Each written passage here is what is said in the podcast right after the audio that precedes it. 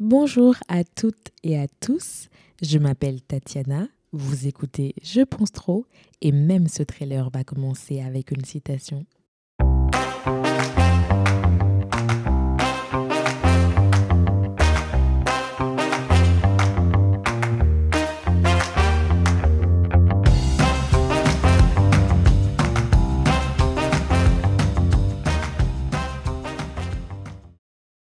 The enemy is our brain, which, if we give it so much as a nanosecond, will start producing excuses, alibis, transparent self justifications, and a million reasons why we cannot, should not, will not do what we know we need to do.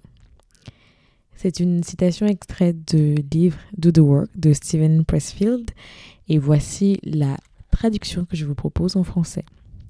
L'ennemi, c'est notre cerveau qui, si on lui consacre plus d'une nanoseconde, commencera à trouver des excuses, des alibis, des auto-justifications et des millions de raisons de ne pas faire ce que l'on sait que l'on devrait faire.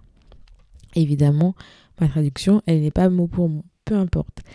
Ceci, c'est pour introduire le concept de la résistance, c'est-à-dire l'ennemi numéro un de tout projet qui nous sort de notre zone de confort.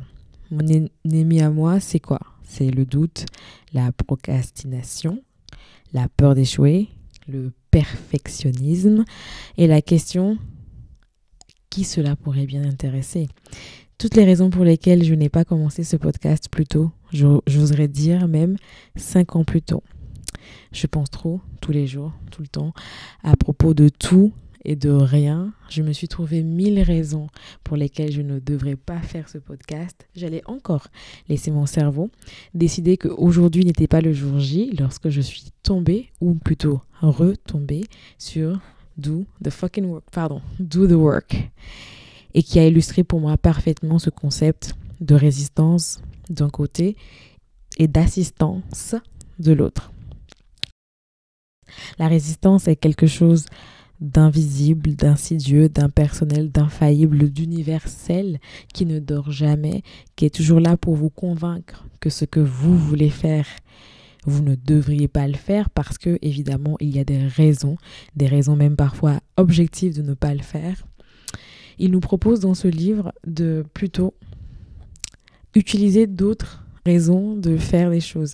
Ces raisons et ces arguments sont parfois euh, juste de faire les choses stupidement parce qu'on pense qu'on aimerait le faire et que c'est une raison suffisante, euh, d'être entêté, tenace, d'avoir une confiance aveugle, d'utiliser de la passion si on en a, mais dans tous les cas et surtout d'avoir de l'assistance, L'assistance, il faut le voir comme l'opposé de la résistance. Lorsque la résistance est l'ombre, l'assistance est la lumière. Et pour moi aujourd'hui, l'assistance fut ce livre. Alors je pense trop tous les jours, tout le temps, sur énormément de sujets. Mais pour proposer ce podcast, j'ai décidé d'arrêter de réfléchir et de actually do the fucking work.